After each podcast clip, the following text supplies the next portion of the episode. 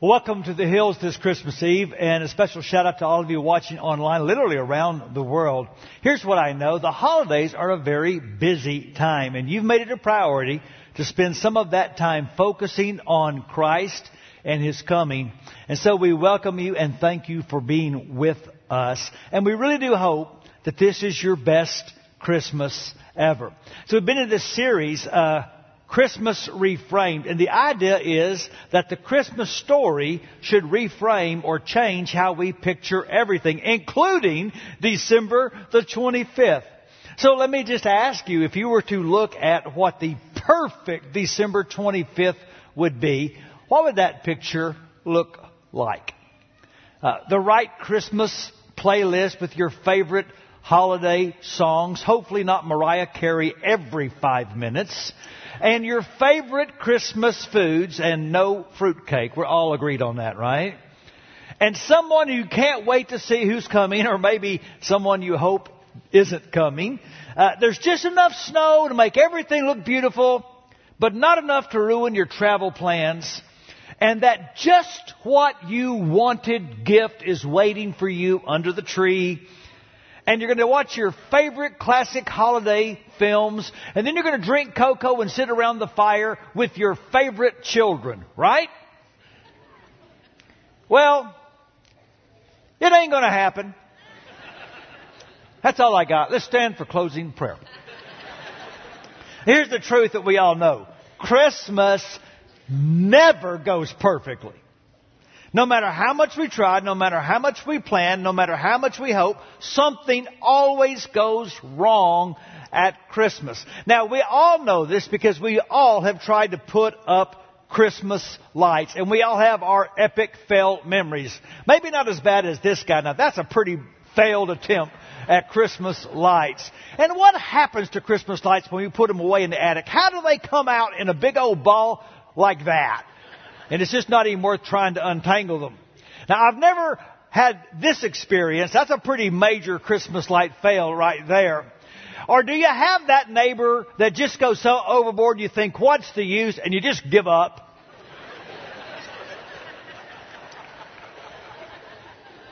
Let me just tell you that something's going to go wrong on Christmas. A toy is going to break.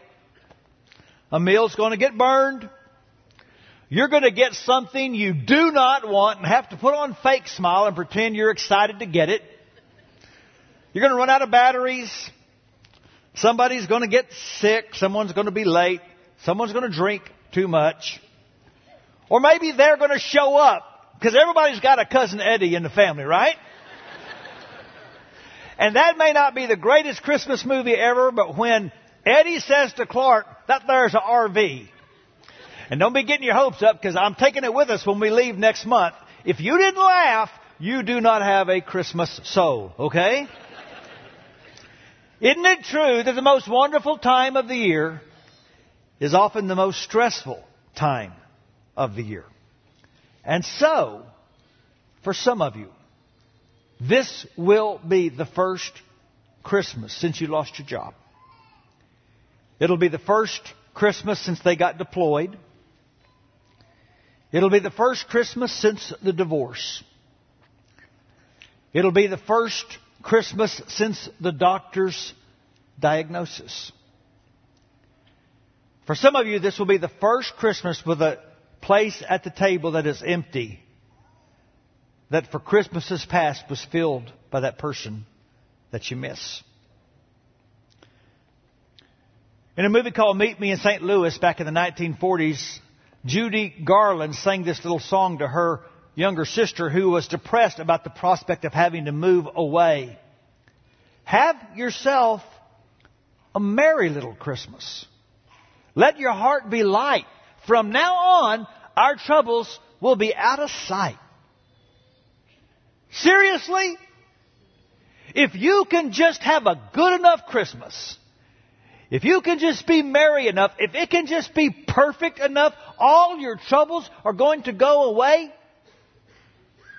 When do troubles ever recognize a holiday? Those aren't even the original lyrics to that song. The original lyrics were, have yourself a merry little Christmas. It may be your last. Next year we may all be living in the past. How's that to cheer you up? See, here's the truth. Life is hard. And expecting perfect only makes it harder. And do you know who should know that better than anyone? Is people like us who believe the Christmas story really happened. Because if you ask Joseph and Mary, they would say there was nothing about the birth of our first child that was picture perfect. There was an unplanned pregnancy with all the scandal that went with it in that culture. A rushed wedding that nobody celebrated. And then right at the end of your pregnancy, there is an unexpected and very hard trip. And when you arrive, there's no place to stay. I wonder, did Mary say to Joseph, seriously, you didn't get reservations? Because in my opinion, that's probably why it was a silent night. I'm just guessing. and you got all these uninvited guests. And you got some nut job as a king who was making death threats against your baby, so you gotta pack up and move as immigrants to a foreign country to get away from him. And that never gets on a Christmas card. Because that's not a pretty picture. But it is a picture of a beautiful truth. That Christmas reveals God's heart for an imperfect world. Now, have you ever gotten a gift that was more trouble than it was worth? A woman wrote into Reader's Digest several years ago that she had an aunt that liked to knit and would typically make her Christmas gifts. And you might get a cap or a sweater or a quilt. But this past Christmas, she got a box from her aunt and she opened it up and it was just a big ball of yarn, two knitting needles, and a note. Scarf. Some assembly required. And that's what a lot of us are frustrated with. We don't know how to fix this mess because the world isn't perfect. Eh, it was created perfect. God didn't mess it up. We did. And heaven's response to an imperfect world wasn't to shout, fix it. Do something with it. No. Heaven's perfect answer was to send the perfect as the answer. The Bible says God loved the world so much that He gave His one and only Son. Because a broken world will never cause God to break His promises. And so Christmas is heaven's announcement that God's not going to give up on us. God's not going to look at the mess we've made of the world or even the mess we've made of our lives and turn His back. God is not going to be so repulsed by our imperfection that He's going to abandon us. No, in fact, Christmas says that God's perfect plan to bring perfect back has been birthed. Hundreds of years before Jesus was born, a prophet predicted this. His name is Isaiah. Here's what he said. For to us a child is born. To us a son is given. And the government will be on his shoulders. In other words, hundreds of years before Jesus was born, the prophet said someday he's going to be in charge. Someday he's going to rule the world. Someday it's going to be the way he wants it to be. And you know what we're going to call him? We're going to call him Wonderful Counselor, Mighty God, Everlasting Father, Prince of Peace. That the perfect Son came to guarantee that the perfect world will come someday. The way things are is not the way things are going to be. That someday we won't need funeral homes or divorce courts or oncologists or rehab centers. But God's heart for an imperfect world is greater than just His promise to fix it. In other words, Christmas is offering more than just hope for a perfect future. It is offering a way to cope in the meantime with a very imperfect present. Because Jesus wants to give us a gift. It's the gift we've always needed. And I think deep down we know it's the gift we've always wanted. Right before Jesus went back to heaven, here's what he said I'm leaving you with a gift peace of mind and heart. And the peace I give is a gift the world cannot give. Do you know what you need more than anything to live in this world the way it is? You're not going to find it under a tree. You can't get it at a mall. You can't go online and buy it from Amazon. FedEx isn't going to bring it to your porch. The gift we need the most is a kind of a calm and a resolve and a joy and a hope in our spirit that allows us to be the people we really want to be no matter what's going on around us. Because here's the deal. The problems that we have the 24th are going to be there on the 26th no matter how hard we try to make the 25th perfect. But when life is far from perfect, we can still be close to God. Because Christmas offers the gift of a perfect peace.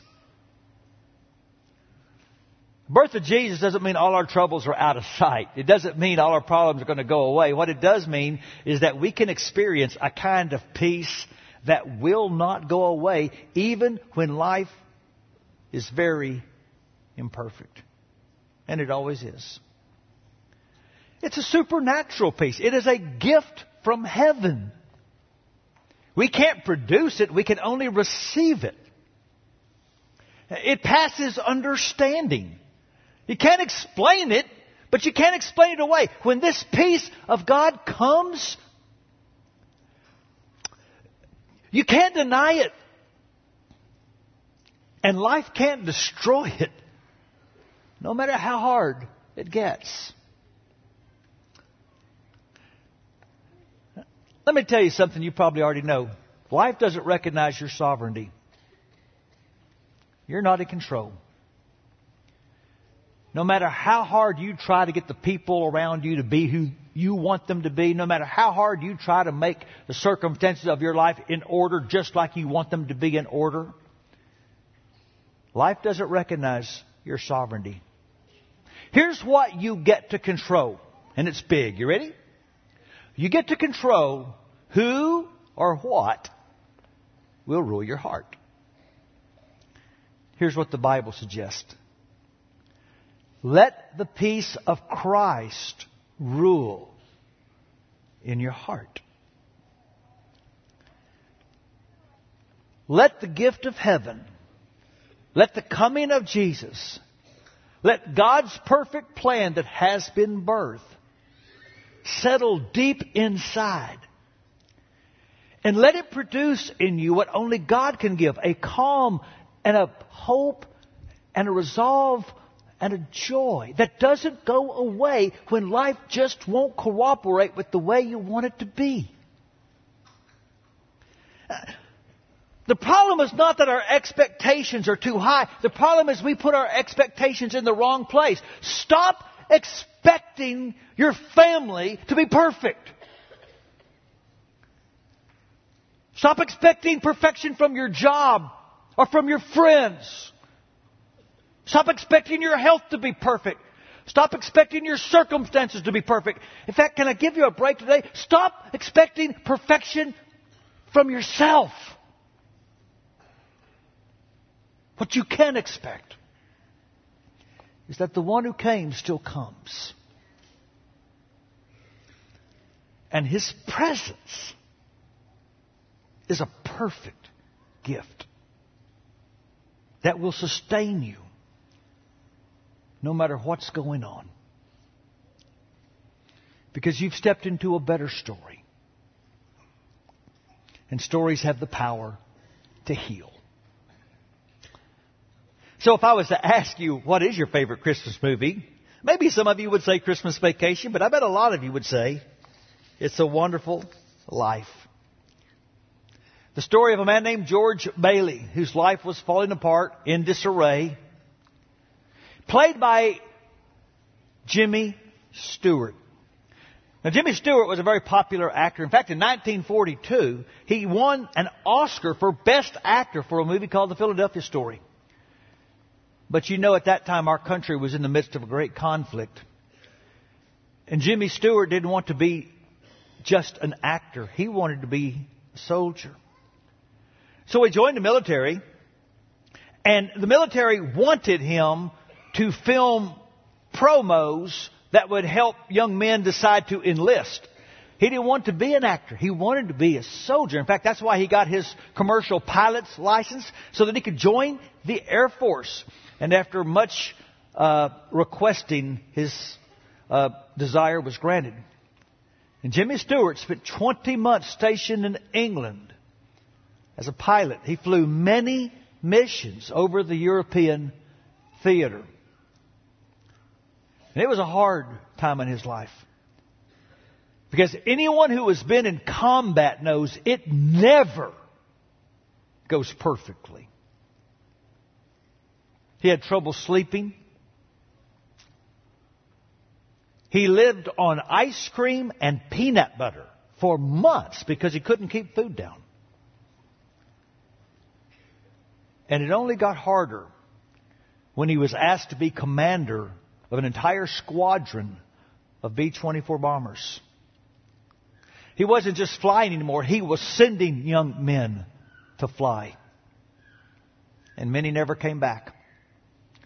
Two events especially scarred him. One was when 10, no, 13 planes went down on one mission. 130 of his young men didn't come home. He would write dozens and dozens and dozens of letters to mothers and fathers back in the States saying their son would not be coming back. And maybe the event that scarred him even more. On one particular mission that he was leading, and they were going to uh, try to destroy a munitions facility, but their uh, instrument panel uh, malfunctioned. And they let load their payload of over 30 tons of bombs on an innocent French village, knowing they had just killed many unsuspecting people. So, how do you recover from that? And so, when the war was over, it wasn't over for soldiers like Jimmy Stewart. They sent him to what they called the flak farm. We know now that he suffered from what we would call post traumatic stress disorder. When he finally went home, his parents didn't recognize him. He had lost so much weight, his hair had turned gray. Now remember, when he left, he was one of Hollywood's most popular uh, romantic lead actors. Well, he didn't look that part anymore. He wondered if he would ever get cast for another film, but he was. In 1946, Frank Capra asked him to play George Bailey. A very desperate and broken man in need of redemption. You see, one reason Stewart's performance was so powerful was that he didn't have to stretch much to play the character. He was battling his own demons. He wasn't sleeping well. He would fly into fits of rage on the set. And at one point even screamed to the cast, what's the point of making movies when the world is the way it is? And of all things, it was the character that played Mr. Potter that pulled him aside and said, have you ever thought that telling a story like this will do the world a lot more good than all the bombs you ever dropped. And for Jimmy Stewart, that moment was a game changer. He began to ponder that the best thing he could do for the world was tell a story about grace and redemption and hope. So when he gets to that end of that movie and he shouts, Merry Christmas, Bedford Falls, and you look into the face of George Bailey, you're also looking into the face of a man who was starting to heal. That's the power of a story. And Christmas reminds us that we're part of the greatest story that's ever been told. And it's a true story. It's a story of hope. It's a story of grace. It's a story of redemption. And it's a story that can heal us, sustain us in a very hard world. Because light has come, and the darkness has not the darkness cannot. the darkness will not ever overcome it. So this time of year, every year, we have these services and we, we take a moment and we light candles. Not because it's pretty, but it is. Not because it's a tradition, although it's become one. We're doing something bigger and better. We're making a statement as a community of faith that we're going to hold on to hope.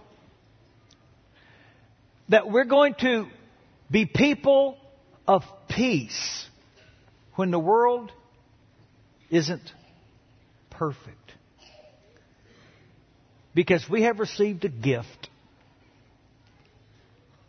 that keeps us going, even when it's dark. So I'm going to pray, and we're going to light our candles as a statement, as a declaration of faith in our hope. So, Father, receive our worship, receive our praise. We thank you for sending Jesus. It's the story that has changed everything. I know right now there are some people listening to me, and life has been really hard lately. And they can't fix it. But what we can do, God, is receive a gift.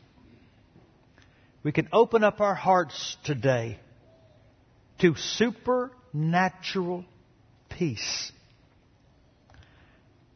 That your sons has the last word, both in the future and right now. And His presence is always perfect. And so we light our candles to say, God, we believe our season will come. And we put all our hope in Jesus. We pray in His name. Amen.